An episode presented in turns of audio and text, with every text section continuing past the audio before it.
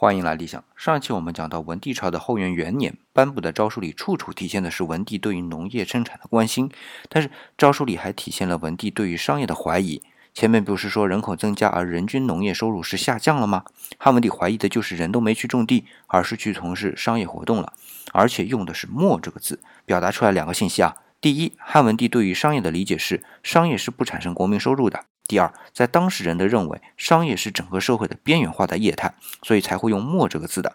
这在我们今天看来显然是错误的啊！更何况在汉朝，甚至是民国以前啊，大多数分类都是把手工业和商业混为一谈的，归于一类的。那问题是在于汉朝这种理解有错吗？这就要站在当时的社会总财富的角度上去看了。当然，今天我们大概统一的观点是，商业是互惠交换，但是前提是都不能饿肚子。如果当下的整体物质不足以支撑整个社会的运转，或者尚处在稳定与不稳定的边际上，那么对于商业活动就不会支持了。